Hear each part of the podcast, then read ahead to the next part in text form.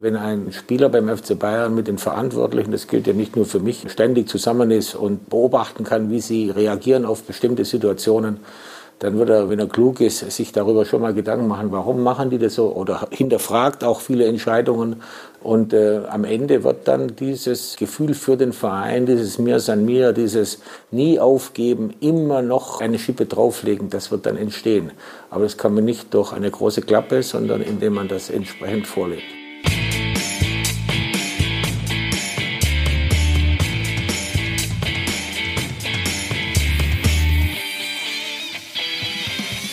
Kicker meets the Zone, der Fußball-Podcast. Präsentiert von BWin mit Alex Schlüter und Benny Zander. Na, ihr Mäuse, habt ihr uns vermisst? Komm, sei doch mal ehrlich zu dir. Ja, genau du. Du hast uns auch vermisst. Und hier sind wir wieder. Denn die KMD-freie Zeit, sie ist jetzt vorbei. Wir sind zurück. Kicker Meets the Zone meldet sich wieder nach der Sommerpause. Schön, dass ihr uns immer noch die Treue haltet. Mein Name ist Benny Zander. Vielleicht hört man es an meiner Stimme. Hier spricht ein ziemlich tiefenentspannter Typ. Ich weiß nicht, wann das letzte Mal so gut gebräunt war, zumindest für meine Verhältnisse. Letzten Wochen eigentlich nur auf dem Balkon, am See verbracht, auf jeden Fall in der Sonne. Und jetzt rufe ich meinen Podcast-Brudi, dem das, glaube ich, nicht ganz so gut gelungen ist. Damit will ich jetzt gar nicht sagen, dass du nicht erholt aussiehst, aber du hast einfach ein bisschen viel gearbeitet, Jung. Schlüter, hallo. Schönen guten Tag. Äh, was ist denn mit dir passiert? Du sprichst mich als Brudi an. Die Zuhörer, die jetzt mal ein paar Wochen Pause von uns hatten, sich darauf gefreut haben, endlich von uns wieder in die Podcast-Welt eingeladen zu werden. Ah. Die sprichst du als Mäuse an. Was ist da los äh, in deinem rhetorischen Zentrum über deinem Hals? Ja, so ist das, wenn ich einfach mal runterkomme. Wenn ich einfach mal ein paar Tage mein Ding hier mache, ab und zu mal eine Runde kicken gehe, ansonsten mit dem Hund raus, mal ein Eis essen, dann schlägt man mal den Kicker auf, guckt mal, was der Schlüter da wieder getrieben hat. Instagram habe ich versucht, ein bisschen weniger zu machen und dann kommt sowas bei raus, so ein sedierter, langweiliger Dude. Das kommt raus, wenn du Instagram weniger machst? Ich habe trotzdem noch jedes Abendessen von dir fotografiert gesehen. Aber nur die schönen. gute Abendessen dabei, muss ich ehrlich sagen. Das muss ich ehrlich sagen. Ich weiß nicht, warum schön. du sie fotografierst, aber da waren ab und zu wirklich Top-Abendessen dabei. Ja, weil es teilweise mir ein besseres Gefühl macht, es zu fotografieren, als es dann zu essen, was mir auch zu denken geben sollte. Auf jeden Fall sind wir wieder zurück. Kicker Meets the Zone gibt es jetzt in den kommenden Wochen ja nicht nur ein, einigermaßen regelmäßig, sondern sehr, sehr regelmäßig, mindestens einmal die Woche, weil das Krasse ist, und das hatte der Kicker vor ein paar Tagen oder vor ein, zwei Wochen in so einer Übersicht, Stüttenmann, wir zeichnen hier gerade auf, am Donnerstagabend, genau genommen 15 Minuten nach dem Anpfiff des Rückspiels zwischen dem FC Basel und Eintracht Frankfurt. Hinspielergebnis 3-0 für die Schweizer. Wir hoffen trotzdem noch auf eine deutsche Sensation. Und zwischen dem heutigen Tag und dem 23.08., also dem Tag des Champions League Finals, gibt es nur insgesamt drei Tage, an denen nicht der Ball rollt in der Champions oder Europa League. Und da haben wir natürlich gedacht, okay, da haben wir einen Auftrag. Wir haben einen, ein Bildungsauftrag ist es nicht, aber wir haben einen Sendungsauftrag, würde ich jetzt vielleicht mal sagen. Und dem kommen wir nach. Niemand sollte uns einen Bildungsauftrag geben. Das ist ganz wichtig. Frau Merkel, falls Sie zuhören, tun Sie es nicht. ja, und deswegen senden wir und teilweise sogar zweimal die Woche. Ja, also wir werden euch dann natürlich regelmäßig informieren, wann genau unsere Folgen erscheinen. Wir versuchen das so zu timen, dass wir quasi immer in der Zwischenzeit unsere Folgen aufzeichnen, wenn in der Champions League dann die Viertelfinals anstehen. Heute blicken wir natürlich sehr auf diese Achtelfinals, die noch gespielt werden müssen, diese restlichen Achtelfinals, die vor der Corona-Pause noch nicht gespielt wurden. Und dann gucken wir natürlich auf die Halbfinals, dann auf die Finals und wir werden euch das immer mitteilen versucht einfach Benny Zander auf Instagram zu folgen. Zwischen diesen Abendessen wird er einen Post raushauen und sagen, heute wieder online, Kicker meets the Zone, freut euch drauf. Da können wir euch doch versprechen. Was wir auch ganz sicher sagen können, wir haben ein paar tolle Gäste. Das also stimmt, also Benny ja. kündigt auch das auf Twitter regelmäßig an und dann äh, sagt er direkt danach ab, weil er, weil er irgendwie dann doch Bauchschmerzen bekommen hat. Aber nee, wir wissen schon sehr, sehr sicher, dass wir nicht nur heute einen ganz tollen Gast haben, sondern auch in den kommenden Wochen sehr, sehr schöne Leute hier im Podcast haben dürfen. Heute ist Uli Hoeneß dabei, der ähm, sitzt direkt neben mir und wartet die ganze Zeit schon darauf, dass er auch mal zu Wort kommt. Nein, auch da wollen wir natürlich erklären, wie es zu diesem Interview gekommen ist. Da hast du, glaube ich, währenddessen gerade den neuen Bräunungsgrad ausprobiert mhm. bei dir auf dem mhm. Balkon. Schlüter war fleißig. Ja, und dann hast du, also weil, das ist ja ganz spannend, ja. Ich kann mich noch, und ich glaube, so geht es vielen, die irgendwann mal als, wie soll man das sagen, Nachwuchssportreporter anfangen Ich weiß noch genau, wie das bei mir war, als ich das erste Mal Uli Hoeneß interviewen durfte oder damals das Gefühl hatte, musste, weil mein Leiter der Sendung mir aufs Ohr gegeben hat, du rennst jetzt dahin und machst denen klar, dass wir in der Halbzeit eines Basketballspiels interviewen können.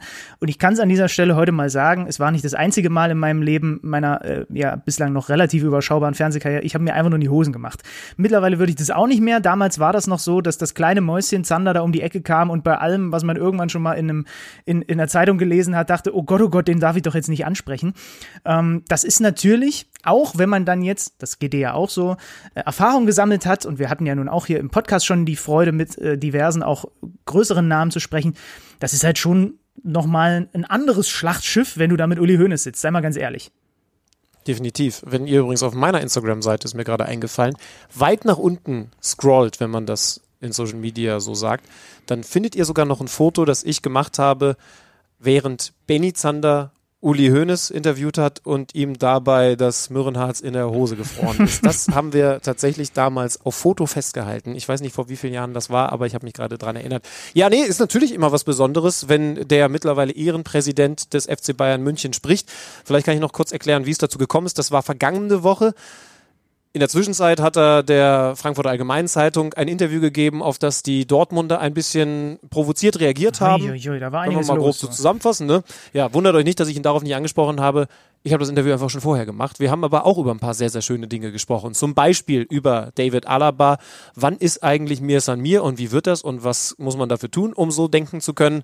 Was ist mit den Ultras, die jetzt ja teilweise sagen, nö, lieber gar keine Fans, also nur ein paar Fans. Also alles Mögliche an Themen, die ich da mit ihm besprechen konnte. War eine sehr schöne Atmosphäre. Er ist ein sehr fairer, ich finde auch ein sehr angenehmer Gast, der natürlich sich auch auf Diskussionen einlässt. Also diese Streitkultur, die es ja mittlerweile gar nicht mehr so gibt, wenn dann ist das dann heutzutage zu Social Media Zeiten eher so ein bisschen Shitstorm, aber diese Streitkultur, die lebt er weiterhin und ähm, es war eine Herausforderung, aber ich finde, ihr könnt euch da gleich selber einen Eindruck von machen. Auch ein ganz faires Gespräch. Ja, Wollen wir die Hörer einfach mal reinhören lassen? Oder willst du dazu noch was ergänzen? Mir noch mal was reindrücken? Nein, Komm, gar nicht. Ich bin einfach gespannt, wie du dich da angestellt hast. Ganz wertneutral. Okay, viel Spaß.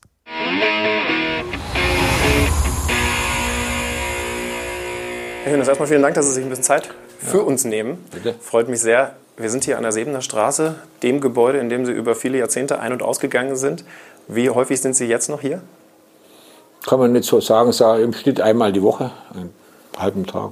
Ich schaue halt, wenn was äh, anliegt, komme ich vorbei oder besuche die Leute. Also der Kontakt ist nach wie vor relativ gut.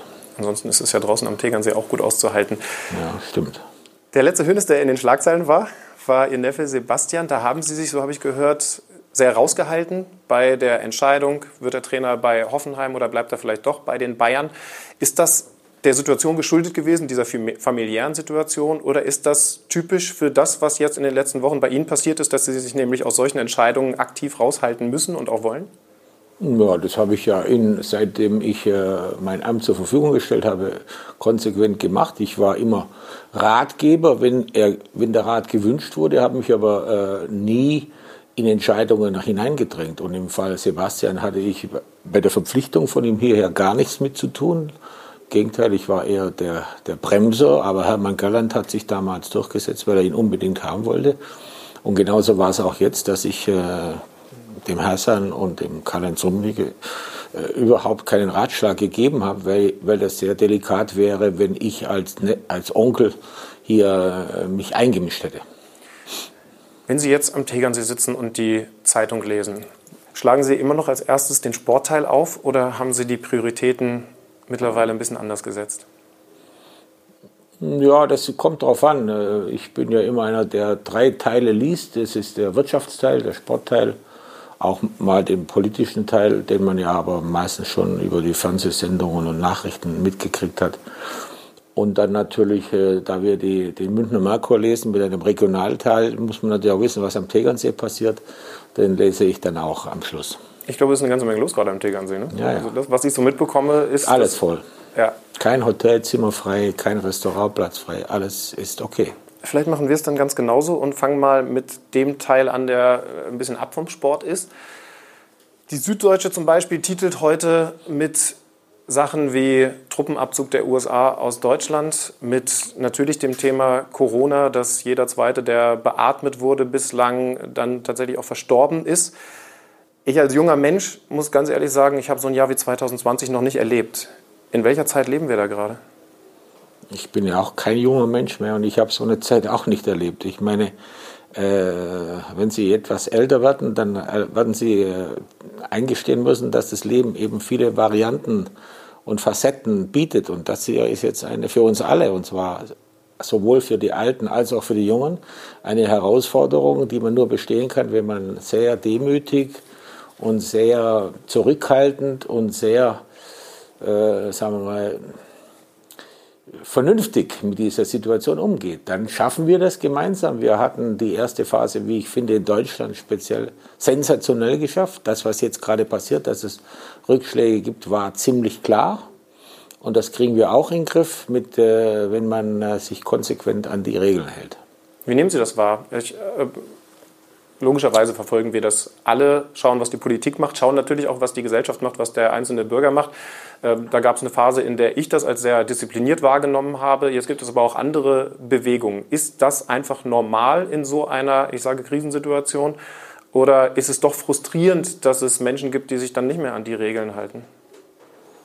Ob das normal ist oder nicht, weiß ich nicht, weil so eine Situation haben ja alle, sowohl die Älteren als auch die Jüngeren, nicht erlebt.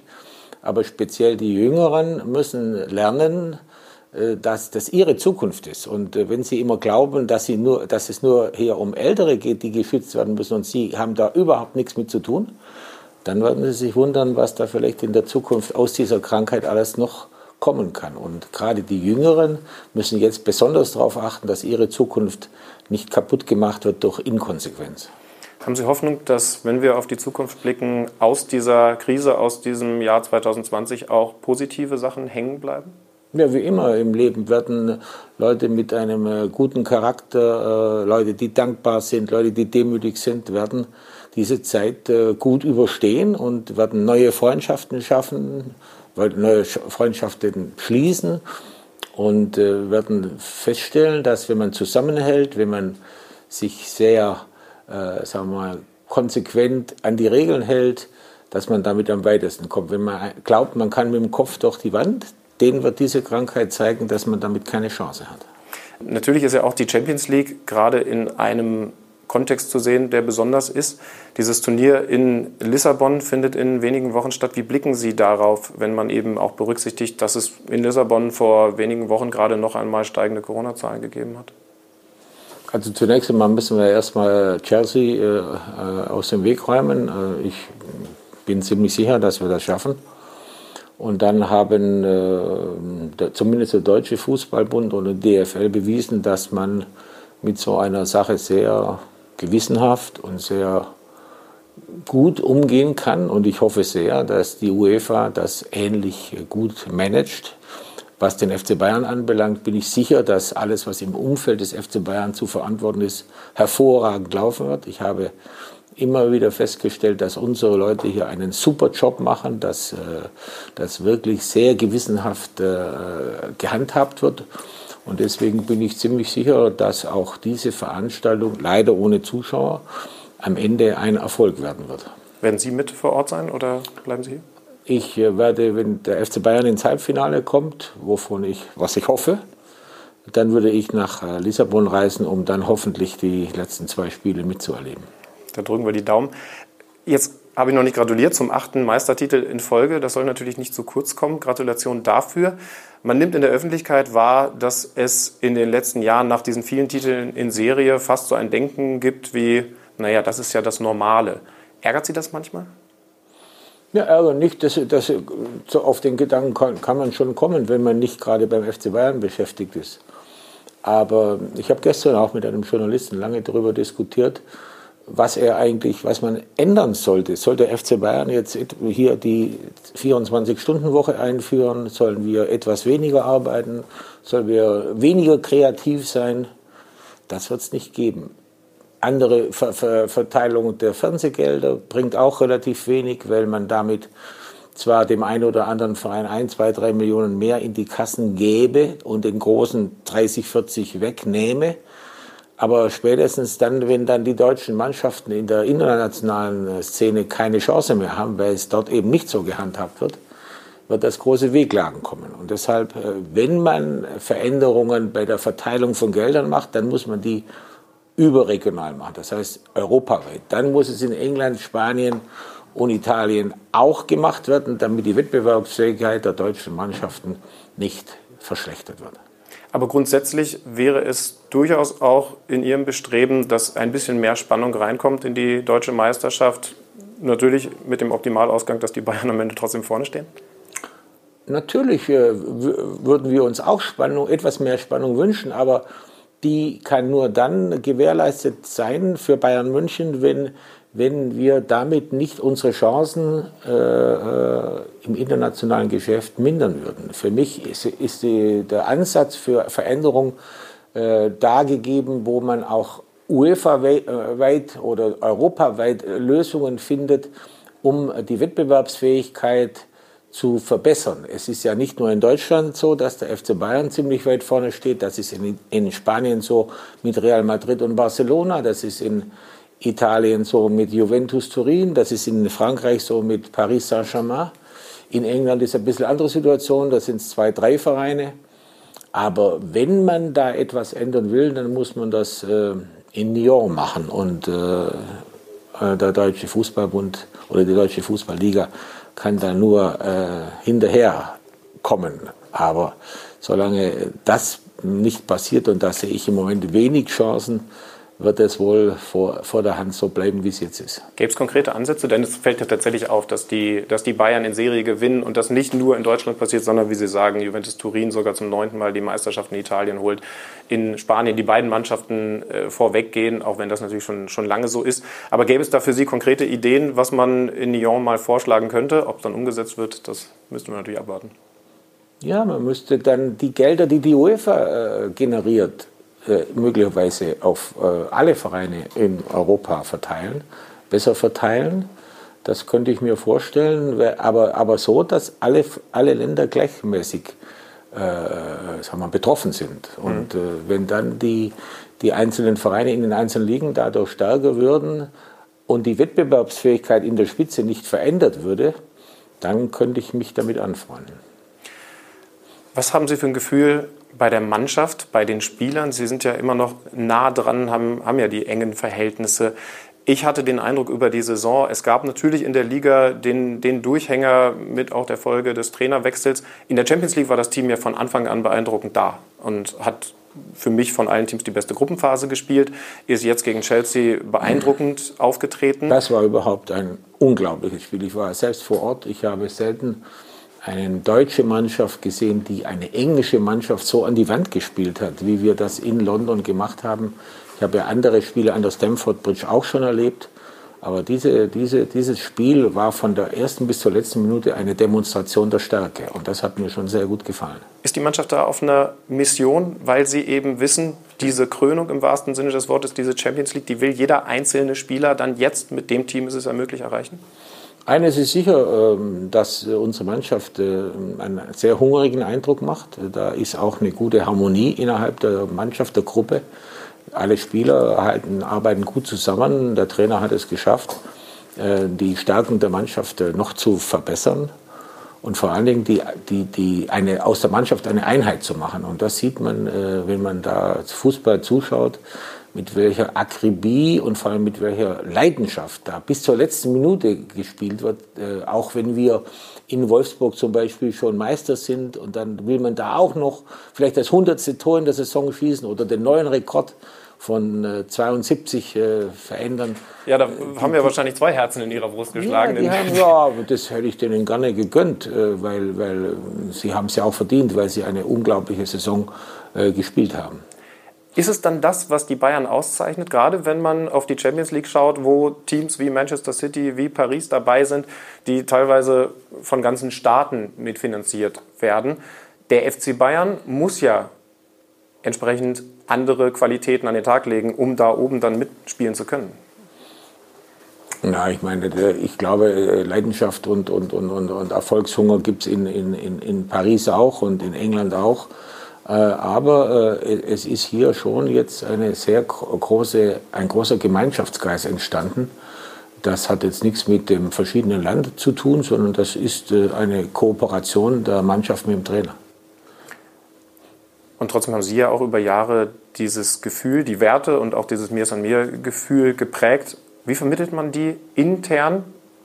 Geht das über Einzelgespräche, um auch gerade neuen Spielern zu sagen, das ist der FC Bayern und uns sind diese Werte, diese Ausrichtungen wichtig? Ich glaube, mit Redner reicht man fast nichts. Äh, das, ist, äh, äh, das muss man vorleben. Ich glaube, wenn ein, ein, ein Spieler beim FC Bayern mit den Verantwortlichen, das gilt ja nicht nur für mich, sondern mit allen Verantwortlichen ständig zusammen ist und beobachten kann, wie sie reagieren auf bestimmte Situationen, dann wird er, wenn er, wenn er klug ist, sich darüber schon mal Gedanken machen, warum machen die das so? Oder hinterfragt auch viele Entscheidungen.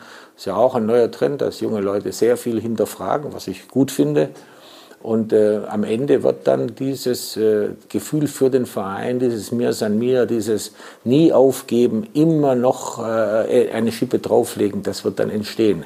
Aber das kann man nicht durch eine große Klappe, sondern indem man das entsprechend vorlebt umso wichtiger, dass mit Oliver Kahn, mit Hasan Salihamidzic da jetzt Leute sind, die das auch schon beim Bayern, beim FC Bayern direkt als Spieler vorgelebt haben, die also genau wissen, wie man da vorangeht? Das erleichtert äh, diese Dinge, weil sie das ja mit der, würde ich sagen, nicht mit der Muttermilch, aber mit ihrer, mit, mit, mit, mit ihren ganzen Poren, äh, die sie eingebracht haben, aufgenommen haben in der Zeit, in der sie aktiv waren. Ich hoffe, dass wir alle, die Trainer und die Verantwortlichen, inklusive mir, ihnen da gute Lehrmeister waren. Und ich habe schon bei beiden das Gefühl, dass sie gut zugehört haben. Das interessiert mich sehr, denn ich habe mich vor ein paar Wochen äh, vor Corona mit, mit Oliver Kahn unterhalten. Ich war ehrlich gesagt beeindruckt, was für eine Managersprache er mittlerweile an den Tag legt.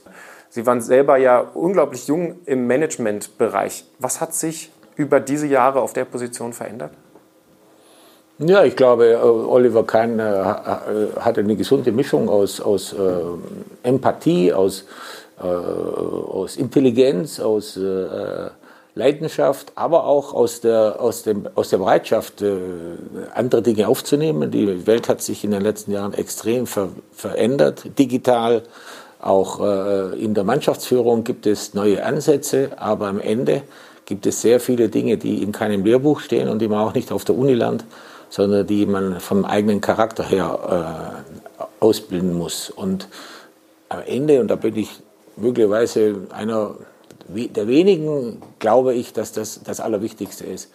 Alles Angelernte ist hilfreich, aber das, was man äh, mit dem Bauch, mit, mit der Empathie, mit dem Gefühl, mit dem Charakter einbringt, das halte ich für das Wichtigste. Und dazu kommen natürlich Tipps, die man sich von Ihnen holen könnte. Wie häufig rufen Oliver Kahn, Hasan Salihamidzic mal an, um konkrete Ach, Tipps zu holen? Das ist ja nicht so, dass die jetzt alle zwei Tage anrufen, aber wenn Sie ein, eine Frage haben, dann, äh, dann können Sie das tun, das wissen Sie. Und wenn ich hier in der Säbener Straße bin, dann setze ich mich oft mal eine halbe Stunde mit denen zusammen oder die laden mich auch mal zum Essen ein. Geld genug haben sie ja. Und äh, dann äh, sind das, und das ist auch interessant, das sind sehr, sehr kontroverse Gespräche. Das sind nicht nur Leute, die alles aufnehmen, was der Alte da erzählt, sondern die das sehr hinterfragen. Und äh, da muss man sich äh, gut äh, verteidigen oft, äh, weil die eine eigene Meinung haben. Das ist auch gut so. Jetzt hat ein Hassan Salihamidzic gerade unter anderem auch mit Vertragsgesprächen zu tun. Man hört bei David Alaba, ist es zumindest ein, eine diskussionsfreudige Verhandlung. Es, es, zieht sich ein bisschen. Wie groß ist Ihre Hoffnung, dass David Alaba sich am Ende für den FC Bayern entscheidet? David Alaba hat sich in dieser Position in der Innenverteidigung als eine hervorragende Spielerpersönlichkeit entwickelt. Er war immer schon ein guter Abwehrspieler auf der linken Seite, aber ich finde, er hat jetzt nochmal in dieser neuen Position einen Sprung gemacht und hat sich äh, nochmal nicht nur spielerisch, sondern auch von, von der Bereitschaft, Verantwortung zu übernehmen, verbessert und verändert. Deswegen wäre es aus meiner Sicht extrem schade, wenn er den Verein verließe. Jetzt sind ausgerechnet Manchester City, Paris Alternativen, die gehandelt werden. Wie gesagt, zwei Mannschaften, die natürlich eine enorme finanzielle Kraft mit sich bringen. Mhm. Ist es am Ende dann nur normal, dass auch vom FC Bayern mal Spieler weggehen, weil sie eben merken, in der heutigen Zeit gibt es finanzkräftigere Teams? Bis jetzt habe ich noch keinen erlebt, der von uns weggegangen ist. Wäre der Erste.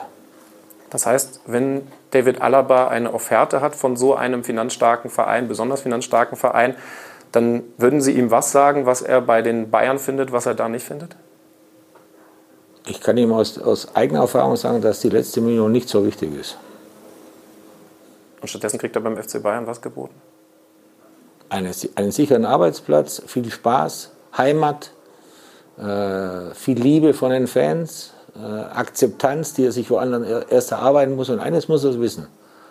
Es gibt keinen Verein, der so familiär, so gemütlich, so, so angenehm, schauen Sie mal hier raus, an die Säbener Straße, äh, ist wie der FC Bayern. Für ihn äh, wäre das auf jeden Fall finanziell vielleicht ein Fortschritt, aber in allen anderen Bereichen ein Rückschritt. Und zum Glück äh, habe ich das Gefühl, haben bisher zumindest die Vereine, wo er gerne hinginge, bisher nicht ange angeklopft. Und deswegen habe ich immer noch eine Hoffnung, dass er bleibt.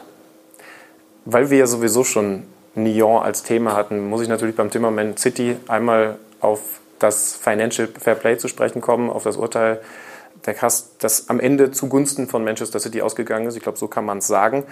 Sie haben natürlich jetzt auch eine gewisse Distanz zu diesem Urteil. Ich denke, das ist schwer zu bewerten. Grundsätzlich haben Sie aber schon vor zwei Jahren gesagt, dieses Financial Fair Play ist deswegen für die Katz, weil man es viel zu leicht umgehen kann. Ist das Financial Fair Play gescheitert oder muss man es nur umgestalten?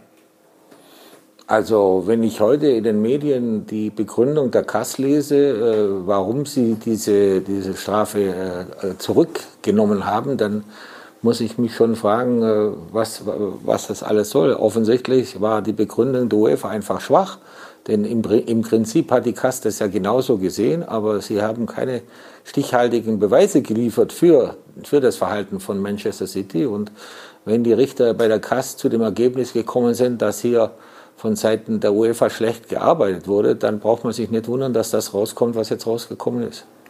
Heißt, Sie würden Jürgen Das war ja eine klare Ohrfeige für die UEFA, dieses Urteil. Und unterm Strich, wie Jürgen Klopp gesagt hat, ein schlechter Tag für den Fußball? Äh, Jürgen Klopp macht ja immer sehr emotionale äh, weitreichende Bemar Bemerkungen. Das ist ja gut, aber ich möchte jetzt da jetzt nichts dazu sagen, weil äh, wir haben ja mit Manchester City weiterhin zu tun und die können ja nichts dafür, wenn, wenn die Dinge schlecht vorbereitet sind. Gucken wir abschließend noch so ein bisschen auf die Zukunft. Es gibt gerade Pläne bei der DFL in der Bundesliga wieder Zuschauer zuzulassen. Wie blicken Sie auf diese Pläne? Haben Sie eine realistische Hoffnung, dass die Fans des FC Bayern demnächst wieder in die Allianz Arena kommen können? Vor zwei Wochen hätte ich Ihnen gesagt, äh, äh, ich bin ganz sicher, dass wir schon äh, im September Zuschauer in welcher Form auch immer im Stadion haben werden. Jetzt wird es meiner Meinung nach ganz besonders darauf ankommen, wie die nächsten vier Wochen laufen, was die Infektionssituation in Deutschland anbelangt. Der Trend war ja ganz klar nach unten und man hatte das Gefühl, die Politik und die Gesundheitsämter und die Leute, die damit zu tun haben, haben alles im Griff. Jetzt ist die Urlaubszeit dazugekommen, jetzt ist eine gewisse Nachlässigkeit dazugekommen. Jetzt ändert sich das gerade und wenn sich das dramatisch ändern sollte, dann wird es schwierig mit den Zuschauern. Wenn sich das wieder einfangen lässt, dann bin ich, äh, wäre ich ziemlich sicher, dass man irgendwann im September, Oktober mit, sagen wir mal, in München ca. 20.000, 25.000 Zuschauern spielen könnte. Und wenn gegen genau diese Pläne die Ultras, ob jetzt vom FC Bayern oder anderen Vereinen, was haben, dann hat das welche Konsequenz? Man bekommt ja mit, dass sich mittlerweile einige Ultragruppierungen gegen genau solche Pläne stellen und eher sagen, ganz ja, oder was, gar nicht. Was sagen Sie eigentlich? Was sagen Sie eigentlich? Dass man keine Zuschauer haben will? Sie sagen ganz oder gar nicht. Das heißt also Pläne, zum Beispiel keine Auswärtsfans, das ist ja ein, ein mhm. Thema zuzulassen, ähm, lehnt man da ab. Wie gesagt, ich will nicht für alle sprechen, aber das ist ja das, was man mitbekommt. Und eben so wenige Zuschauer zuzulassen, zum Beispiel auch keine Stehplätze zuzulassen, wird von den Ultras vorsichtig formuliert sehr kritisch gesehen. Naja, aber das sind jetzt zu viele Konjunktive in Ihrer Frage, die kann ich jetzt nicht beantworten. Okay, dann versuche ich konkreter zu werden. Wenn die Ultras sagen, das wollen wir so nicht, eine, sagen wir, 25.000 Zuschauer gefüllte Allianz Arena, ja, aber die Ultras entscheiden ja nicht über die Zuschauer im Stadion, sondern die Gesundheitsämter. Und auch nicht der FC Bayern entscheidet, sondern die Gesundheitsämter und die, und, äh, und, die, und die Ministerien. Also ich glaube nicht, dass die Ultras jetzt schon über dem Herrn Söder stehen. Was mir bei Ihnen aufgefallen ist, Sie haben immer wieder betont, auch zu Zeiten vor fünf bis zehn Jahren, Ihr Job beim FC Bayern ist es, die Mitglieder des FC Bayern zufriedenzustellen. Die Aussage ist richtig? Glücklich zu machen. Glücklich zu machen. Ähm, involviert das sowas in dem Moment? Also entsprechend auch zu hören, was wollen die Fans, was wollen sie nicht? Ja, äh, sie müssen jetzt, äh, sie müssen jetzt schon differenzieren zwischen Mitgliedern und Ultras. Ja, das ist ja nicht immer dasselbe. Und äh, für mich ist ein Mitglied äh, ein, wichtiger Bestandteil eines Clubs, den, denen gehört ja der Club im Prinzip. Die haben äh, gewisse Rechte, aber auch gewisse Pflichten. Und äh, wenn jetzt mit Maßnahmen, die nur die eine Seite befriedigen, nämlich vielleicht den einen oder anderen Zuschauer, der gerne Stehplätze hätte, wenn es keine gäbe, dann kann äh, das Wichtigste ist immer, wir alle, wir alle müssen dem Verein dienen und für den Verein. Und vielleicht sollte der eine oder andere Ultra darüber mal nachdenken, ob er immer in seinem Leben dem Verein gedient hat.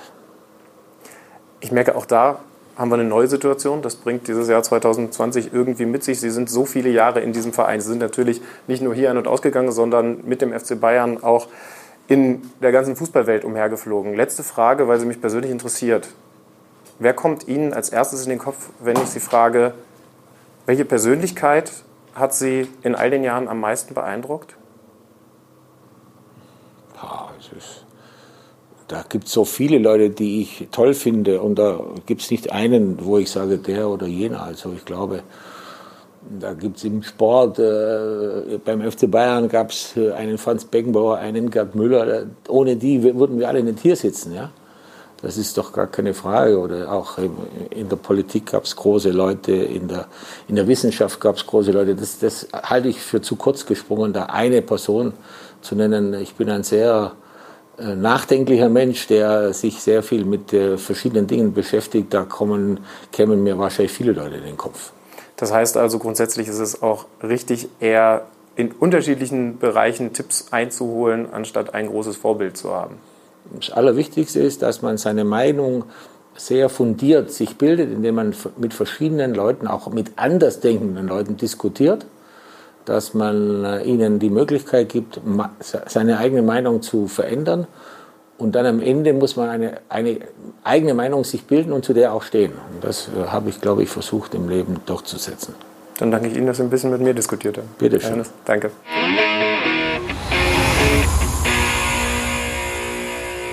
Das war Uli Hoeneß, interviewt von Alex Schlüter. Nee, ich könnte mir vorstellen, das öfter zu machen. Äh, und du bist einfach nur der Sprecher, der das das Flurgespräch zwischen Uli H. und Alex S. anmoderiert mit so einer Stimme. Na gut, dann müssen wir das Format aber weiterspinnen, weil dann würde ich gerne während des Interviews Kommentare abgeben, die ihr beide natürlich nicht gehört habt, weil das Interview schon gelaufen ist. Aber ich hätte mir auch sehr gut vorstellen können, gerade als ich das gehört habe, einfach parallel immer mal den Hörern so ein bisschen was von meinen Gedanken mit an die Hand zu geben. Sowas wie, ach guck mal, da fängt er an zu schwimmen, der Schlüter oder so. Also äh, um, um einmal das Ganze vielleicht inhaltlich ein bisschen aufzunehmen, es waren ja, ich habe mir hier parallel, das mache ich selten, aber ein paar Sachen habe ich mir notiert. Also unter anderem, dass mein Urlaub am Tegernsee. Notiert. Hier, guck mal hier, ich zeig's, du kannst es jetzt sehen in die Kamera rein, äh, dass mein Urlaub am Tegernsee jetzt offensichtlich erstmal gestrichen ist und ich dringend mal anfangen sollte, den Wirtschaftsteil der Zeitung zu lesen. Ähm, aber Finde ich aber interessant, ne, dass er, dass er diese drei Sachen in der Zeitung liest. ne? Wirtschaft, Sport, Politik. Ja, wenn, man, wenn irgendeiner mit mir ein Interview macht, dann kommt raus Sport und wenn es hochkommt, noch die Comic-Seite. Ja. Falls es die und wenn ich einen richtig intellektuellen Tag habe, dann löse ich das Kreuzworträtsel, zumindest die ersten beiden Nummern. Nein, kann ich so nicht stehen lassen. Ich habe immer noch aus Versehen ein Zeitabo, was ich immer wieder vergesse zu kündigen.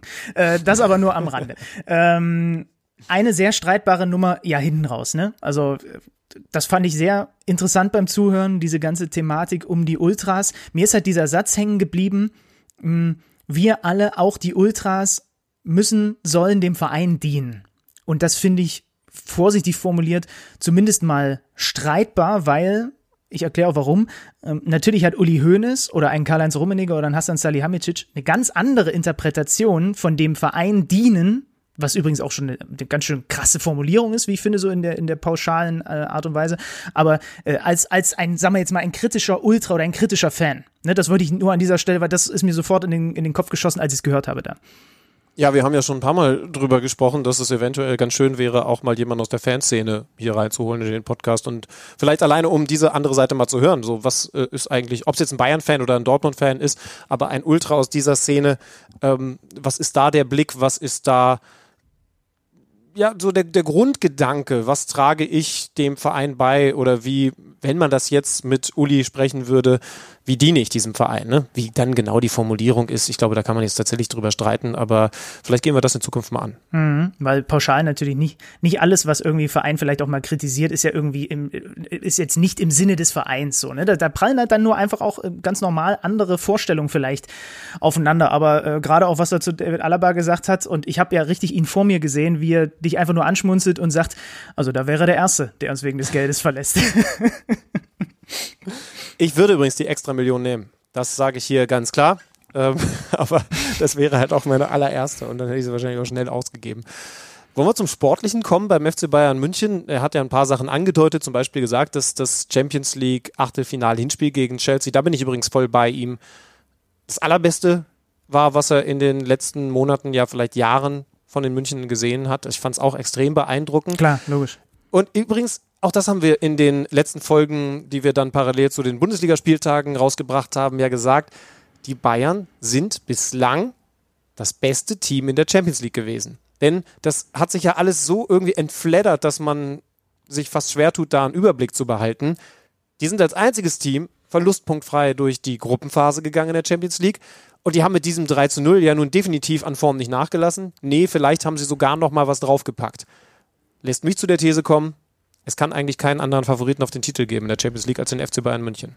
Ah, jetzt nimmst du mir das natürlich vorne weg. Ne? Ich habe natürlich hier auf dem Zettel auch stehen, dann noch mit Abstand meiste Tore geschossen, mit 27 bislang im Wettbewerb. Nee, das ist jetzt meine These, sorry. Äh, jetzt bin ich natürlich in der Zwickmühle. Ich kann ja jetzt nicht einfach sagen, dass die Bayern auch mein Favorit sind. Gut, dann muss ich eventuell diese Folge nutzen, um mir noch jemand anderen zu überlegen. Machen wir, dann diskutieren wir da später noch drüber und dann schieben wir jetzt Georg Holzner rein mag man es, wenn man äh, auf einen Anruf wartet und dann wird man anmoderiert mit, der wird reingeschoben. Nein. Mach das Georg Holzner, neu. das kriegen wir, das kriegen wir, glaube ich, schöner moderiert. Georg Holzner, ihr seid mittlerweile natürlich informiert, unser Kicker-Experte für den deutschen Rekordmeister, wartet auf einen Anruf, bei dem wir vor allen Dingen das Ziel haben, wieder ein paar mehr Infos zu bekommen über den deutschen Rekordmeister mit Blick auf die Champions League.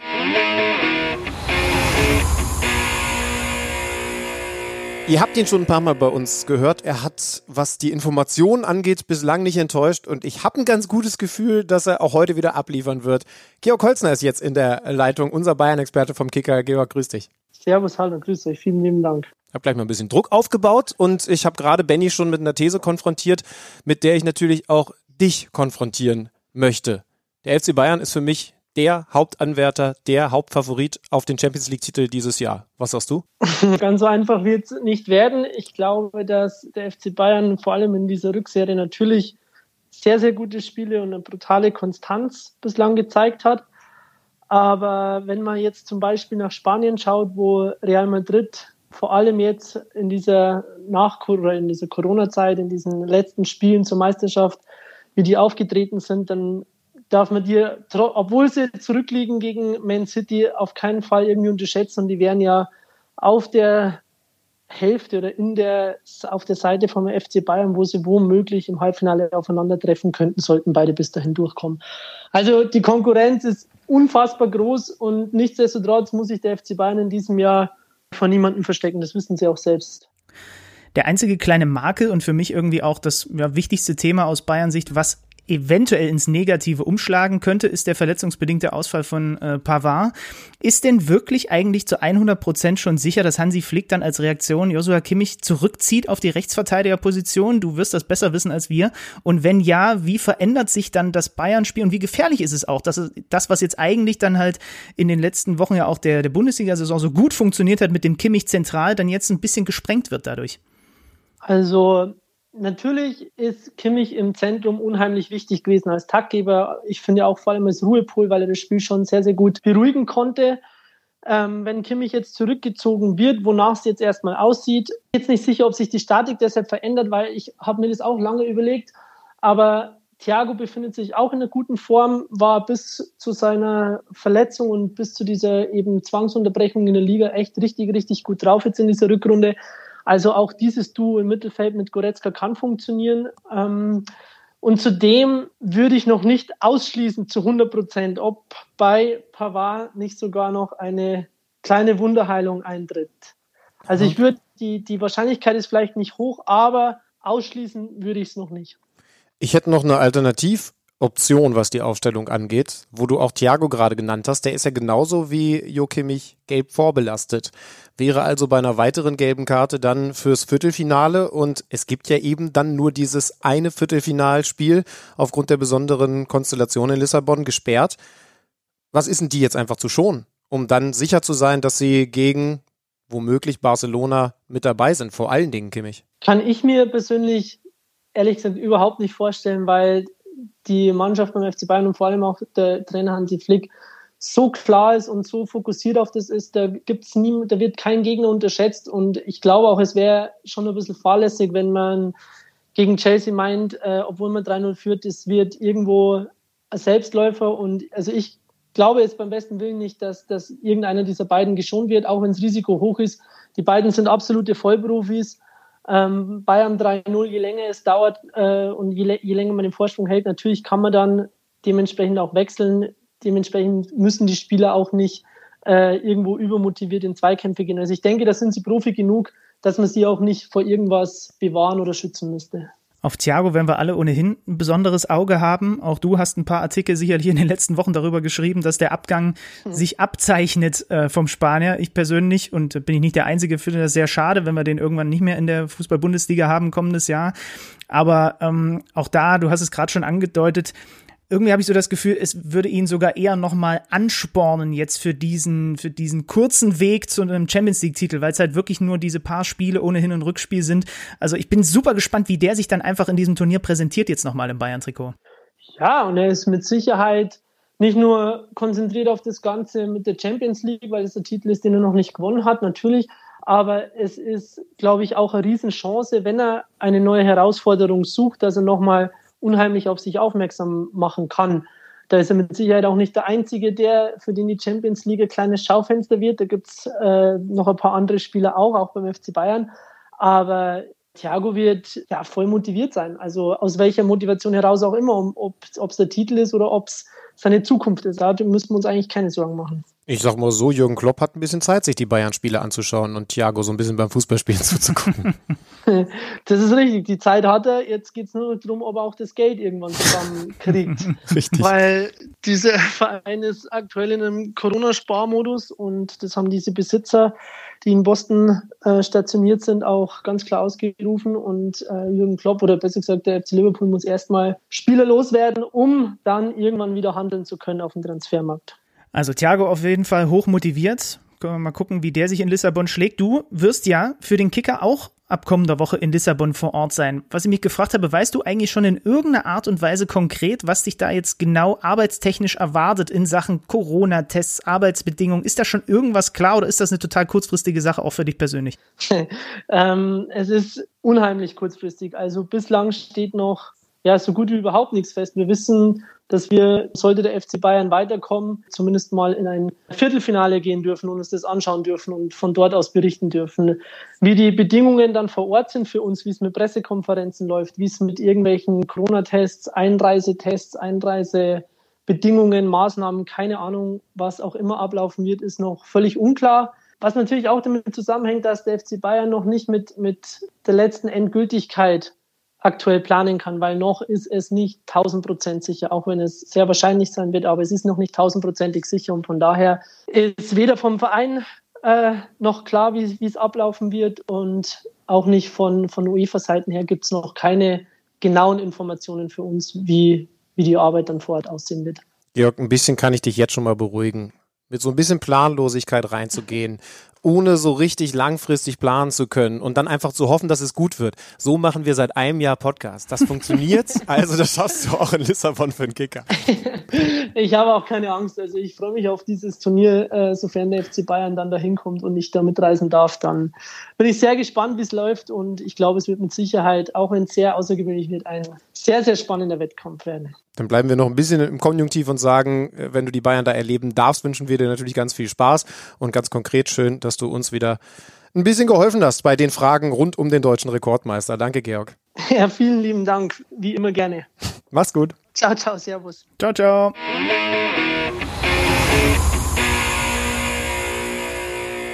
Also was fangen wir mit dem ganzen Kram jetzt am Ende an, Schildmann? Ähm, Bayern geht mit einem 3-0, einem sehr überzeugenden 3-0 in dieses Rückspiel, spielt zu Hause, ja, andere Bedingungen, hast keine Fans und so weiter und so fort, ähm, hat diese Gelb-Thematik so ein bisschen im Hinterkopf, aber wird am Ende doch, gerade wenn du dir das auch anguckst, Pulisic zum Beispiel, der super gespielt hat, ist auch noch angeschlagen, äh, Aspilicueta wird wahrscheinlich auch noch fehlen, ähm, die werden das schon also alles andere als ein souveränes Spiel würde mich wundern und würde dann doch irgendwie auch wieder so ein bisschen Zweifel säen, wenn sie das jetzt nicht souverän über die Bühne bringen. Ist irgendwie auch komisch, so das so zu formulieren, weil sie hatten ja jetzt eine längere Pause als die Engländer, aber es stimmt, oder?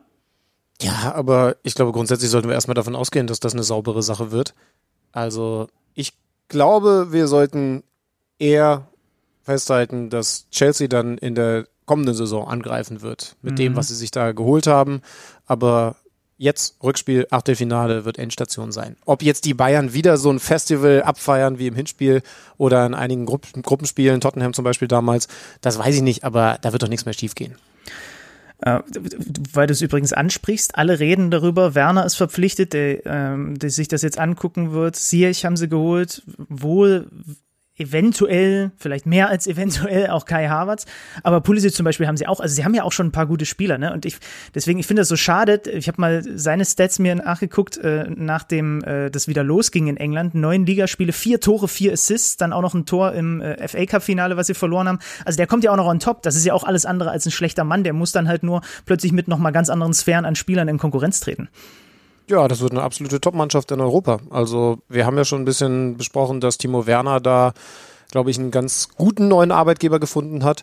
Und Kai Havertz passt da ja auch dann dazu. Also ich, ich bin da total gespannt drauf. Aber wie gesagt, das wird in der kommenden Saison dann soweit sein. Ganz viel werden wir in dieser Saison nicht mehr erleben.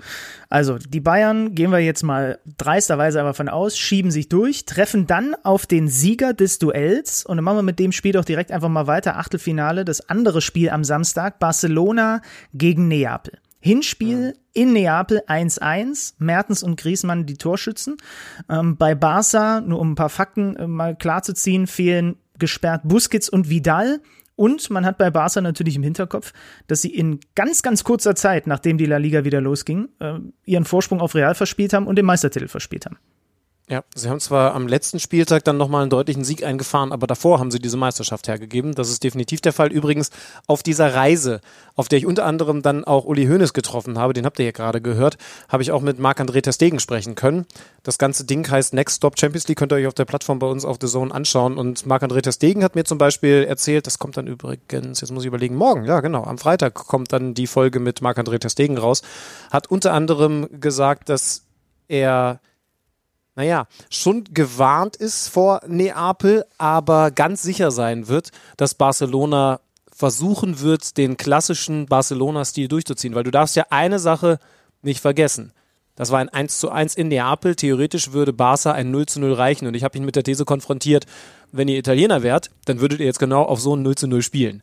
Aber Barca macht das nicht. Und das hat er natürlich auch bestätigt, denn das wäre niemals der Stil von Barcelona. Unterm Strich muss man aber trotzdem sagen, klar, Napoli war sogar das leicht bessere Team im Hinspiel. Gennaro Gattuso, der Trainer von Napoli, hat auch sehr selbstbewusst gesagt, also so richtig Sorge hatten wir nicht bei dem Gegner. Die haben uns nicht wehgetan. Jetzt ist aber eben die Frage, wie geht das im Rückspiel aus? Und du sagst, wer setzt sich durch? Ja, am Ende gehe ich dann doch wieder mit Barca, weil die halt immer noch den verrückten Messi da haben. Bei Neapel zum Beispiel Insigne wohl auch nicht rechtzeitig fit wird. Ähm, sie haben dann auch noch genug andere offensive Waffen, aber irgendwie ist das wieder so ein typisches Spiel, wo ich gar nicht so richtig erklären kann, warum ich am Ende wieder mit dem einen Team gehe, außer dass das eine Team halt der FC Barcelona ist. Und das ist irgendwie meine Erklärung dafür. Also eigentlich unlogisch zu sagen. Busquets fehlt, Vidal fehlt, die haben bislang in dieser Champions League Saison zehn Tore geschossen. Die haben äh, weiß Gott, in der, in der spanischen äh, Primera Division nicht abgeliefert, nachdem es wieder losging. Also es ist eigentlich unlogisch, dass ich am Ende doch sage, Barca kommt weiter. Kann es auch nicht erklären. Naja, jetzt hat, jetzt hat Neapel ja auch keine Wahnsinnssaison in Italien gespielt. Sie haben, wie gesagt, im Hinspiel sogar leichte Vorteile, wenn man die Chancenvergleich gehabt. Aber ich bin auch bei Barca.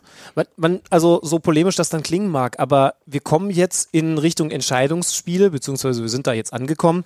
Und es ist ja nur noch einfach Fakt, dass solche Weltstars wie Messi und Ronaldo, die beiden einzigen, die man, glaube ich, auf dieser Ebene trifft, dahinter kommt dann eine Weile nichts, das ist weiterhin so, dass die in genau diesen Spielen nochmal hochfahren. Ich erinnere mich an Cristiano Ronaldo, auf den kommen wir natürlich noch zu sprechen, der unter anderem mal Atletico Madrid im Alleingang rausgeschossen hat, naja. obwohl es richtig, richtig schlecht aussah für Juventus Turin. Und bei Lionel Messi müssen wir nun auch nicht ganz weit in der Gedächtniskiste kramen. Also ich finde die Aussage schon legitim, dass, wenn du dir nicht sicher bist, das Team mit Messi im Zweifel der Favorit ist. Und aber warum ja. nicht das Team mit Diego Demme? Warum nicht das Team mit Diego Demme? weil, weil, das ist übrigens auch vielleicht einer, den wir uns für den Podcast mal im Hinterkopf behalten sollten. Ne? Äh, Im Winter dahin gewechselt äh, von Gattuso, äh, 15 Ligaspiele, 10 davon als Starter. Im Hinspiel hat er auch von Beginn an gespielt, hat sich da relativ nahtlos eingefügt, spielt, hat so, ein, hat so eine geile Art, Fußball zu spielen irgendwie, die teilweise vielen Leuten gar nicht auffällt, außer man achtet wirklich ganz penibel auf ihn und dann fällt einem auf, wie wirklich gut er ist. So, aber Spielt ja. jetzt für den Verein äh, wegen dem er eigentlich ja, den Vornamen hat, beziehungsweise, ne? also da, wo der Mann Gott ist, der ihm überhaupt das äh, Vorbild für den Vornamen war, Diego Maradona, ja. der ja auch bei Barcelona gespielt hat, aber natürlich der Gott von Napoli ist. Deswegen heißt der Kerl Diego Demme, ist ja auch mit italienischen Wurzeln unterwegs und jetzt ist er da, ist ja auch eine ganz kuriose Geschichte, aber du hast recht, den müssen wir mal anfragen. Der war ja ein paar Tage bevor er von Neapel verpflichtet wurde, in Neapel, aber einfach privat und hat Urlaub gemacht. Und dann wusste er noch gar nichts von diesem Angebot und dann schneit dieses Angebot rein und sagt, ja, vor drei Tagen war ich da, dann komme ich doch wieder, wenn ihr mich haben wollt. Also tatsächlich sehr, sehr kurios. Trotzdem glaube ich, Neapel geht raus. Messi schlägt Dämme am Ende. Und dann hätte man also das Duell Bayern gegen Barcelona im Viertelfinale und nehmen wir das können wir mal so nehmen. Und haben wir eigentlich schon klar gezogen, wie sich dann der Modus ändert. Also wir gucken gleich auch noch auf die anderen beiden Achtelfinal-Rückspiele, die da anstehen. Aber nur, damit wir es einmal auch thematisiert haben, weil ich glaube, ist noch gar nicht jedem so bewusst. Also klar, in Lissabon wird dann ohne Fans gespielt, aber es gibt eben nur ein K.O.-Spiel. Das heißt, du musst in Anführungsstrichen nur, um den Titel dann in Lissabon zu gewinnen, einmal Viertelfinale gewinnen, einmal Halbfinale gewinnen und das Finale. Du bist in drei Spielen, äh, bist du durch zum Titel. Und das macht es für mich weil ich ja nun auch, wie ihr alle wisst, kein Riesenfan der Auswärtstorregel bin und so weiter. Das wird halt einfach eine eine noch mal andere Geschichte. Ja? Es hat so ein bisschen DFB-Pokal-Charakter, die Tagesform entscheidet, es wird nicht mehr gerechnet. Du hast nachträglich keine Möglichkeit mehr, Dinge zu korrigieren, sondern wer an dem Tag das bessere Team ist, setzt sich durch und steht dann halt im, im Halbfinale oder im Finale. Und das finde ich schon irgendwie bei all den Schwierigkeiten, die das ansonsten da mit sich bringt, auch was da gerade in Lissabon los ist, das finde ich schon geil. Der Modus ist für mich irgendwie dann geil, weil er doch anders ist und irgendwie prickelnder. Die Frage ist, welche Teams werden da bevorteilt? Für mich so ein Team wie Juventus Turin, jetzt gegen Olympique Lyon, da muss man sich dann auch erstmal durchsetzen, nachdem das im Hinspiel ja alles andere als gut gelaufen ist. Mhm. Lyon mit, geht, einem, geht mit einem 1 zu 0 in dieses Rückspiel. Ich glaube trotzdem, dass Turin das drehen wird und dann habe ich genau solche Mannschaften leicht bevorteilt. Also, wie gesagt, die Bayern sind für mich einfach im Moment das beste Team, deswegen habe ich die knapp vor allen anderen.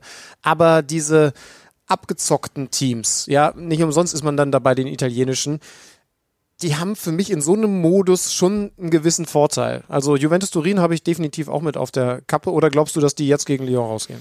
Nee, glaube ich nicht, weil CR7, du hast es halt gesagt, ähm, auch wenn er bislang in dieser Saison in der Champions League nur zweimal genetzt hat, es waren dann trotzdem wieder insgesamt 35 Pflichtspieltore, allein 31 in der Liga. Ähm, ansonsten ist es viel, ihr habt ja auch in einem eurer Features zum Beispiel mit einem italienischen Kollegen darüber gesprochen, Mittelfeld, hm, Abwehr so ein bisschen wackelig, alles nicht wirklich überzeugend. Und trotzdem haben sie am Ende, sind sie am Ende zum neunten Mal in Folge wieder Meister geworden. Und sie haben halt diese brutale Qualität mit Ronaldo, mit Dybala, bei Lyon fehlt der Toussaint, der hat seinen Dienst mittlerweile, der im Hinspiel das Tor geschossen hat, bei der Hertha angetreten. Und die haben nur ein einziges Pflichtspiel ähm, seit, dem, seit der Corona-Zwangspause gehabt, was sie dann im Elfmeterschießen das äh, Coupe de la Ligue-Finale gegen, gegen PSG verloren haben. Also das ist ich, ich weiß nicht, das ist für die Franzosen natürlich schon ein ganz schöner Kaltstart irgendwie, diese Nummer. Also im Rhythmus sind die nicht. Ja, gilt natürlich dann auch für Paris. Über die wollen wir dann spätestens in der nächsten Folge noch ein bisschen intensiver reden. Aber klar, sind sie nicht. Ja, das war übrigens ein ganz großes Thema auf der Reise. Robin Gosens, liebe Grüße, haben wir auch Ach, der getroffen. Ah. im Rahmen dieser Reise. Ja, weiterhin großartiger Typ. Der sagt zum Beispiel auch ganz klar, es ist ein Vorteil, im Rhythmus zu bleiben. Weil das ist ja eine der ganz großen entscheidenden Fragen beim Blick auf dieses Champions League Turnier. Was ist denn jetzt besser? Eine Erholungspause gehabt zu haben oder im Rhythmus zu bleiben. Also einfach diesen Flow mit rüberzunehmen. Und äh, Robin Gosens zum Beispiel sagt, nee, dem ist lieber, dass Italien noch ein bisschen länger gespielt hat als zum Beispiel die Fußball-Bundesliga, weil er der Meinung ist, du brauchst diesen Flow, du brauchst diesen Rhythmus. Andererseits bei Bergamo, auch über die werden wir noch ein bisschen intensiver reden, hat man meiner Meinung nach dann schon in den letzten Wochen der italienischen Saison gemerkt.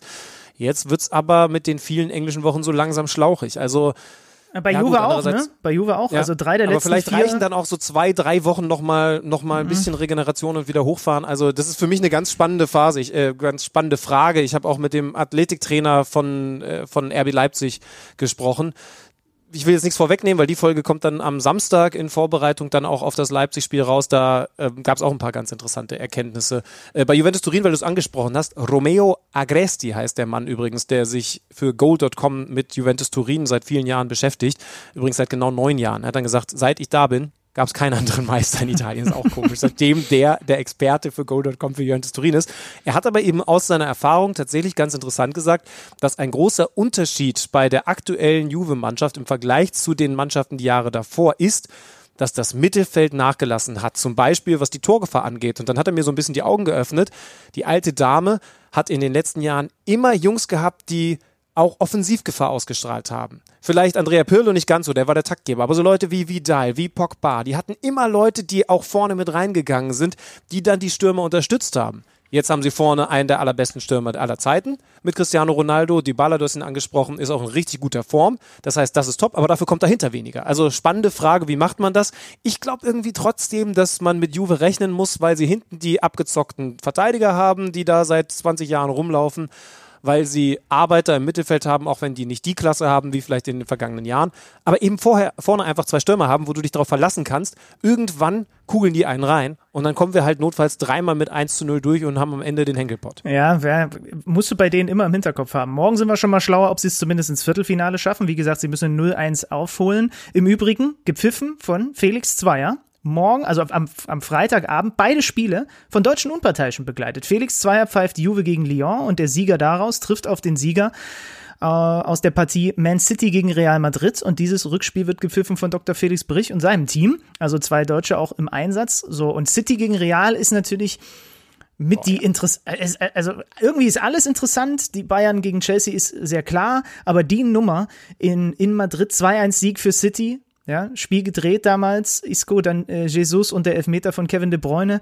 Ähm, die, die, die, die, also wie, wie drückt man das jetzt richtig aus? City muss auch irgendwie jetzt mal, das ist so krass, wenn du dir die Statistiken anguckst, ne? Also das war jetzt irgendwo bei, beim Kicker nochmal so schön aufgelistet. Seit 2008 haben die zwei Milliarden Euro in Spieler investiert und sie waren genau einmal im Halbfinale und zwar noch unter äh, Guardiola-Vorgänger äh, äh, Manuel Pellegrini.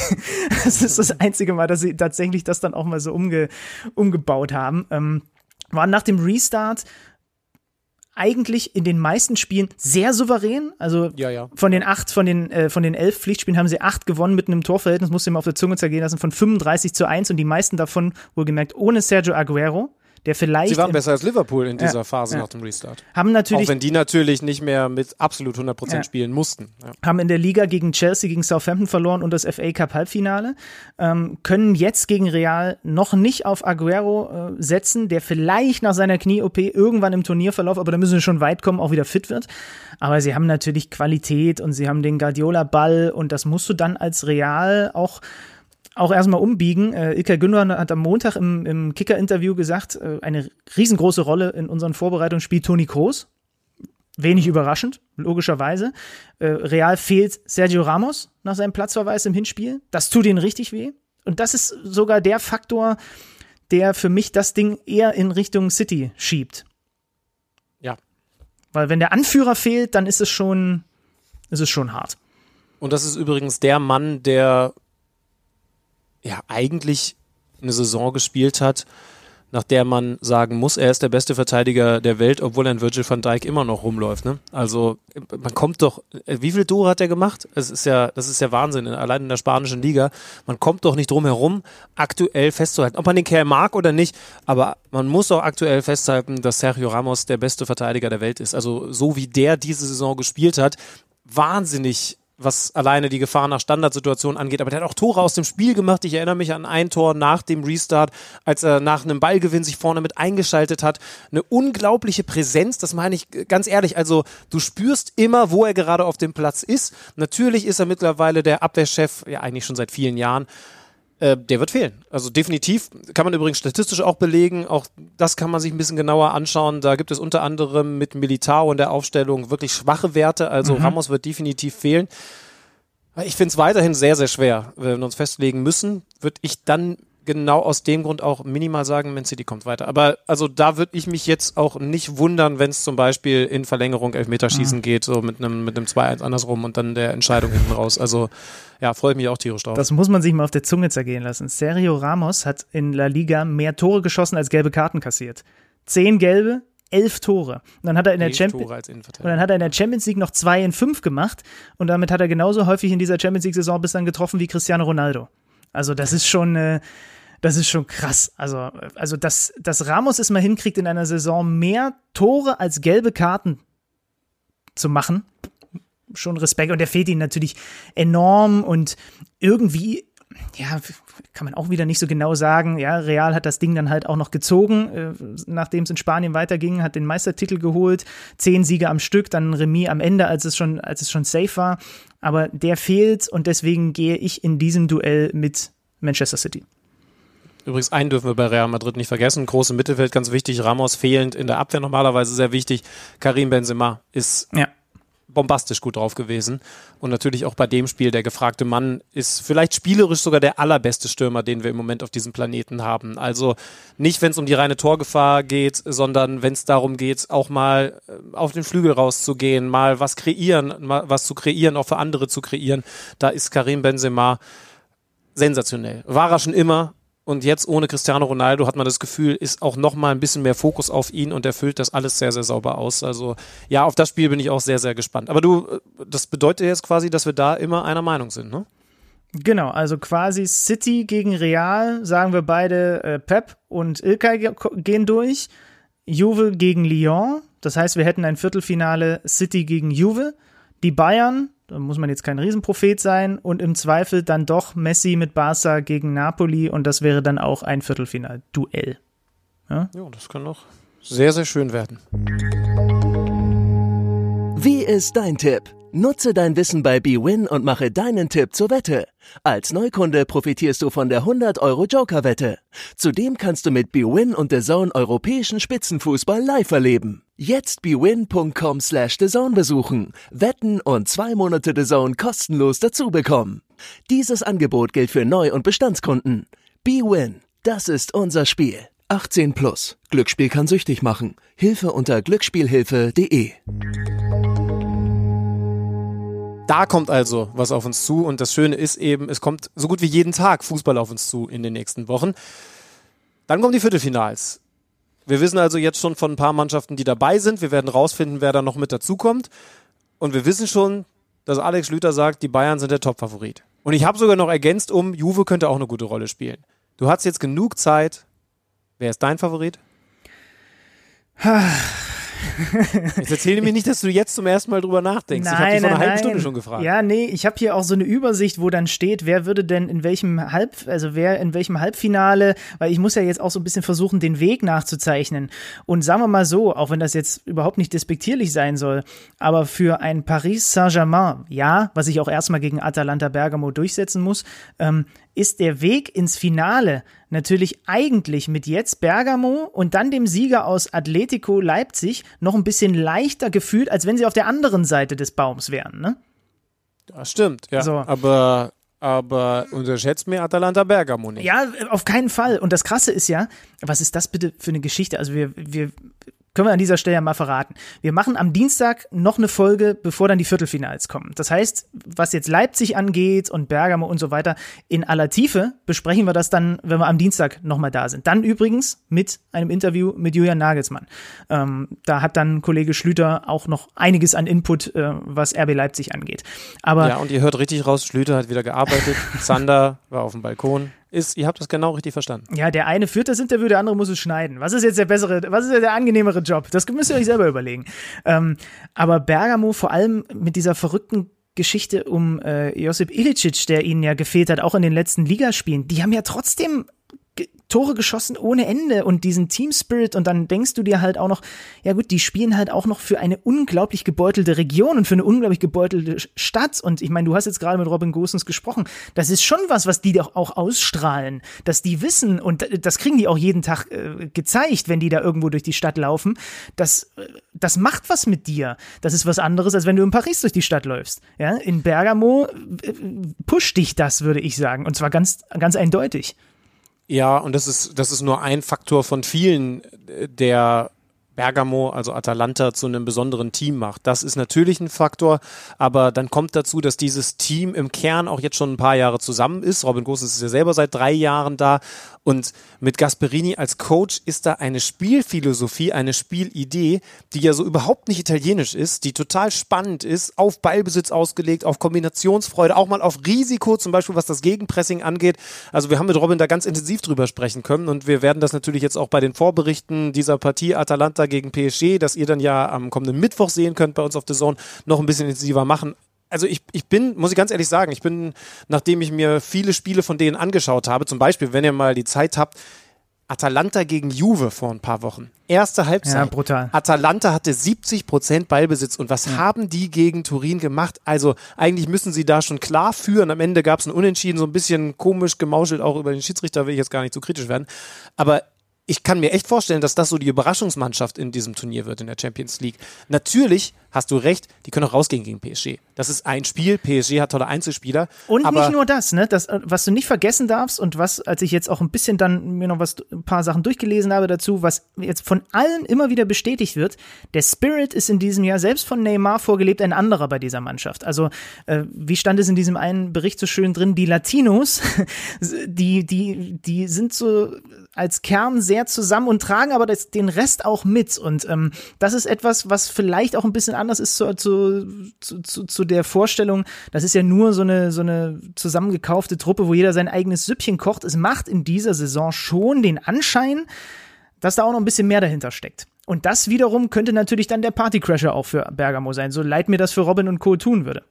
Ja, übrigens äh, jetzt schon mal äh, so eine leichte Ankündigung. Könnt ihr euch darauf freuen, am Dienstag Julian Nagelsmann hat auch so ein ganz bisschen auf dieses Duell geblickt, weil das wäre ja dann der nächste Gegner, der Halbfinalgegner, Paris oder Atalanta. Der selber sagt, ich will jetzt gar nicht so viel vorwegnehmen, aber der hat schon so leichte Tendenzen, wer da weiterkommen könnte. Aber freut euch einfach auf Dienstag. Das Gespräch war sehr, sehr interessant mit Julian Nagelsmann, dass wir da in Leipzig ja, ist zusammen mit Jan Platte, unserem Chef, kommen ja. gemacht. Ja. Wie, wie, wie ist es jetzt eigentlich für dich? Ähm wie siehst du es denn für die Teams, die jetzt schon genau wissen, auf wen sie sich für in einer Woche oder ein bisschen weniger als einer Woche vorbereiten, im Vergleich zu denen, die jetzt noch ein Rückspiel haben und halt im Grunde genommen fast drei Gegner parallel vorbereiten müssen? Weil die Zeit ist dann natürlich ganz schön knapp. Jetzt kommst du am Samstag, sage ich jetzt mal weiter, ja, und bist aber Mittwoch, Donnerstag dann auch schon wieder im Einsatz. Eigentlich ist es ja für die Mannschaften, zumindest jetzt erstmal, was dieses Viertelfinale angeht, deutlich angenehmer, die eben genau jetzt schon wissen, also Leipzig weiß, Atletico kommt. So, ja, ich verstehe schon, was du meinst. Also, das stimmt schon. Das ist definitiv ein Vorteil, dass du dich jetzt schon darauf vorbereiten kannst. Auf der anderen Seite, wenn du normal im Saisonverlauf bist, dann hast du auch nicht so viel Zeit, dich vorzubereiten. Und da bist du das vielleicht auch gewohnt. Ne? Wochenende Bundesliga, dann direkt anfangen, sich auf den Champions League-Gegner vorzubereiten. Wie sehr das Luxus ist, dass man so viel Vorlaufzeit hat, weil man zum Beispiel an Leipzig-Stelle schon weiß, da kommt jetzt halt Atletico, da kann auch nichts mehr passieren. Also es sei denn, Corona macht noch ganz Schlimmes. Aber das ist natürlich eine große Frage. Ähm, übrigens, glaube nicht, dass ich vergessen habe, dass da noch eine ganz andere große Frage im Raum steht. Du hast ihn noch ja, nicht Ja, ja, doch, ja, ich, also ich, ich, leg, ich, okay. Es fällt mir wirklich schwer, weil eigentlich meine Nummer eins Wahl auch die Bayern wären. Wenn ich jetzt sage, die Bayern machen es nicht, dann sage ich, äh, Guardiola und City macht's. Ja? Ja. Okay. Weil sie jetzt einfach mal dran sind, weil das spielerische Potenzial da ist. Genau, und weil ich glaube, das haben wir ja vorhin besprochen, durch den Ramos-Ausfall sie sich gegen Real durchsetzen und in ja, na gut, das kannst du auch wieder. Es ist so viel, es ist so viel Mummenschanz und so viel, so viel irgendwas voraussagen, was dann auch wieder ganz anders kommen kann. Mir wollte gerade der Satz über die Lippen und irgendwie eine Guardiola-Mannschaft kann sich in einem Spiel auch gegen jeden durchsetzen. Die kann aber auch in einem Spiel mal gegen jeden rausfliegen. Das hat auch das FA Cup Halbfinale gezeigt. Also von daher, ja, keine Ahnung. Ich sag jetzt einfach mal, damit wir hier nicht beide sagen, die Bayern sind der große Favorit, obwohl wir uns schon so ein bisschen einig sind, dass sie zumindest dass sie zumindest. Aber das ist so billig von dir. Das ist so billig, haben. dass du dich jetzt nicht mal traust, auf deinen Tipp festzulegen, obwohl ich dir eine halbe Stunde Zeit gegeben habe. Ich mache jetzt hier. Turin schon eine andere attraktive Mannschaft vorgestellt Ich mache jetzt hier hat. den großen Scheich-Abfeierer und sage entweder City oder PSG. Komm, da, da, da, dafür hassen mich die Hälfte unserer Hörer und ich glaube auch nicht selber dran, aber einer muss es ja tun. Du hast ja wieder einfach dir die Bayern vorher genommen. Das hat er sich schön überlegt, der Schlüter. Eine ganze Sommerpause ja, dafür habe ich ja überlegt. auch vorher an der Sebener Straße gearbeitet. Vielleicht habe ich auch ein bisschen Vorrecht in dem Fall. Ja. ja, hast du. Ist ja in Ordnung. Okay. Wir, wir gucken. wollen auch noch ein bisschen arbeiten übrigens. Wir wollten noch über die Europa League reden, denn die ist ja parallel am Laufen. Ich befürchte so ein bisschen, dass es das Wunder von Basel nicht geben wird. Man ist da in den letzten Spielminuten na, ich glaube, Frankfurt wird sich verabschieden. Damit wären sie dann in derselben Runde ausgeschieden wie der VfL Wolfsburg. Wie viel hast du davon gesehen? Ich war dann doch ein bisschen enttäuscht. Ich auch. Ähm, was war das bitte für ein weirdes Spiel? Also in der ersten Halbzeit und auch noch ein bisschen in der zweiten Halbzeit hat man erstmal gesehen und das wäre ja jetzt zum Beispiel der nächste Gegner, wenn die Frankfurter, es steht tatsächlich gerade weiter 0 zu 0, obwohl sie eben äh, 0 zu 3 das Hinspiel verloren haben. Äh, Schachtjor Donetsk ist eine Mannschaft, die einfach mal unglaublich gut kicken kann. Das ist schon krass gewesen, ne? Und das lag nur teilweise daran, dass die Wolfsburger auch da nur hinterhergelaufen sind, sondern wie die, wie die brasilianische Ukrainer-Truppe da teilweise Fußball spielt, das ist schon allererste Sahne. Also muss man wirklich sagen, da hast du teilweise wirklich gedacht, krass, was ist das? Also das war schon ein ganz schöner Unterschied in der ersten Halbzeit, den du da gesehen hast. Und dann ist es auch in Ordnung, dass es so durch, dass es am Ende 3-0 wird, weil drei Tore noch gefühlt in der Nachspielzeit fallen. Ähm, Habe ich jetzt auch nicht so kommen sehen, aber das ist in Ordnung. Ich war ja beim Hinspiel, gefühlt vor fünf Jahren, vor Ort in Wolfsburg als, als Reporter für The Zone. Das war für mich das allererste Geisterspiel. Damals war das noch was ganz Neues. Jetzt ist es Usus, das kennt man halt gar nicht mehr anders. Aber da war Wolfsburg auch schon enttäuschend, muss man ehrlich sagen. Also da haben sie ja auch schon verloren. Sie waren nicht so unterlegen wie jetzt, wo sie zur Halbzeit ja wirklich hätten deutlich hinten liegen müssen, wenn es normal läuft. Aber da hat man auch schon gesehen, dass ja einerseits Schachtja stark ist, dass offensichtlich Wolfsburg da auch mit der Spielanlage von Don jetzt besondere Probleme hat, aber dass unterm Strich auch bei Wolfsburg also zumindest international jetzt in diesen Partien deutlich geworden ist, dass da schon auch noch einiges mhm. passieren muss. Das ja. weiß, glaube ich, auch das Management, das weiß der Trainer Oliver Glasner, den wir hier auch schon im Podcast hatten zu Saisonbeginn.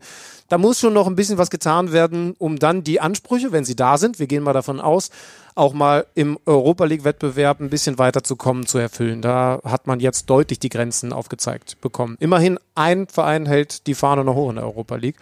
Das ist Bayern 04 Leverkusen. Ja, das ist das, was, äh, das war quasi das Donetsk früher, ne? Die Leverkusen hatten früher die ganzen Brasilianer, jetzt sind die alle in der Ukraine unterwegs.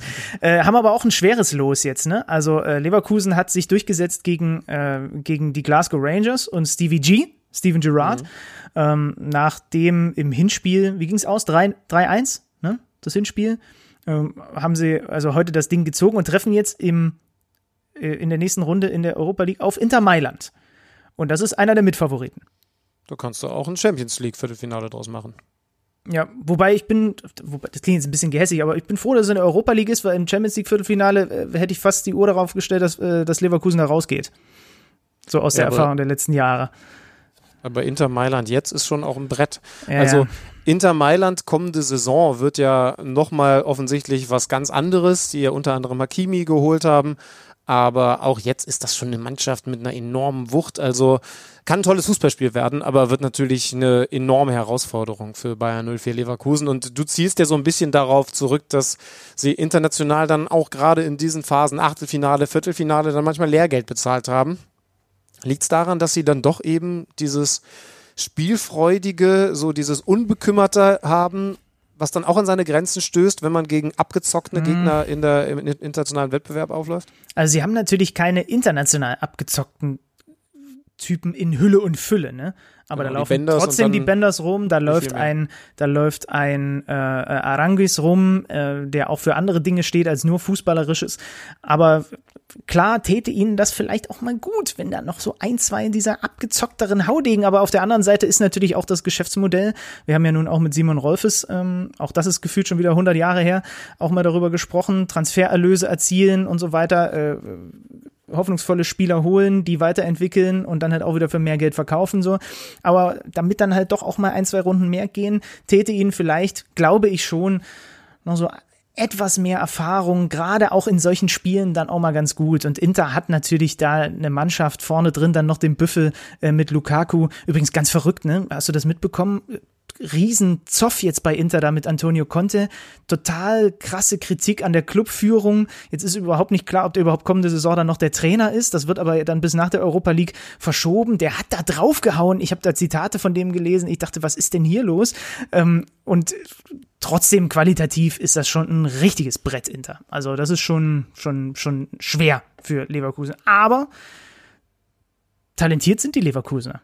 Und Diaby, Harvard auch und gut, wie sie alle heißen, können ja, auch die Tore schießen. ihre Spielweise schon definitiv beibehalten. Also ja, mehr Erfahrung, ein bisschen mehr Abgezocktheit, klar, aber ich finde es grundsätzlich ja gut, dass die so frisch, dass die diesen Bosch-Fußball spielen, dieses sehr offensivfreudige, fast schon zu optimistische, aber an sich finde ich das ja gut. Das Problem ist eben, da sind sie jetzt in der internationalen, äh, in den internationalen Wettbewerben schon oft dann auch mal an die Grenzen gestoßen. Aber vielleicht läuft es ja gegen Inter anders. Auch das werden wir natürlich dann ganz genau verfolgen. Also wie gesagt, das Wunder von Basel gibt's nicht mehr. Frankfurt wird rausgehen, Wolfsburg ist rausgegangen, Leverkusen hält die Fahne hoch in der Europa League und wie es in der Champions League aussieht. Das wisst ihr jetzt, da haben wir euch hoffentlich so ein bisschen abgeholt. Nochmal in der kommenden Folge dann ein bisschen mehr Fokus auf die andere deutsche Mannschaft, nachdem wir heute sehr viel Bayern hatten. Da geht's dann um RB Leipzig, aber natürlich auch um die anderen Gegner, also nicht nur den direkten Gegner Atletico Madrid, Ja. bei dem ich mir auch vorstellen könnte, dass dem so ein Turniermodus liegt. Wir werden in der kommenden Woche ein bisschen mehr darüber sprechen. Ja, läuft auch Und, unterm äh, mhm. Radar, ne? Du hast schon recht. Also, man, also das ist auch wieder die Seite mit PSG, mit einem vermeintlich. Machen wir in Ja. der kommenden Woche Benjamin Was ist, Zander. was, willst du mich jetzt abwürgen oder was? Ich dachte, wir feiern hier noch kurz ab, dass Union heute Max Kruse verpflichtet hat. Also, die findet alles nicht mehr statt jetzt, oder? Alles nicht auf dem Zettel. Also wenn du schon mal, wenn du schon mal mitschreibst in so einer Folge, dann sind wir da auch stringent. Und da steht unten eindeutig Ende. Kannst du es denn nicht sehen? Das ist direkt vor deiner Nase. Ende. Sag nochmal Danke, Zuschauer, Zuhörer. Entschuldigung. Ja, es ist auch. es Ist, Schlüter. Schön, dass du wieder da bist, Junge. Ich werde dich schon wieder in Richtung Podcast triezen in den nächsten Wochen. Das ist kein Problem. Dienstag sind wir wieder da. Dann gibt's die nächste Folge Kicker Meets Saison mit Julian Nagelsmann. Das war's. Es ist schön, dass es wieder losgeht. Es ist schön, dass wir wieder, wieder ein bisschen plaudern. Ich freue mich doch auch. Bis bald. Macht's gut. Schön, dass ihr dabei wart. Das war Kicker meets the Zone, der Fußball-Podcast. Präsentiert von BWIN mit Alex Schlüter und Benny Zander.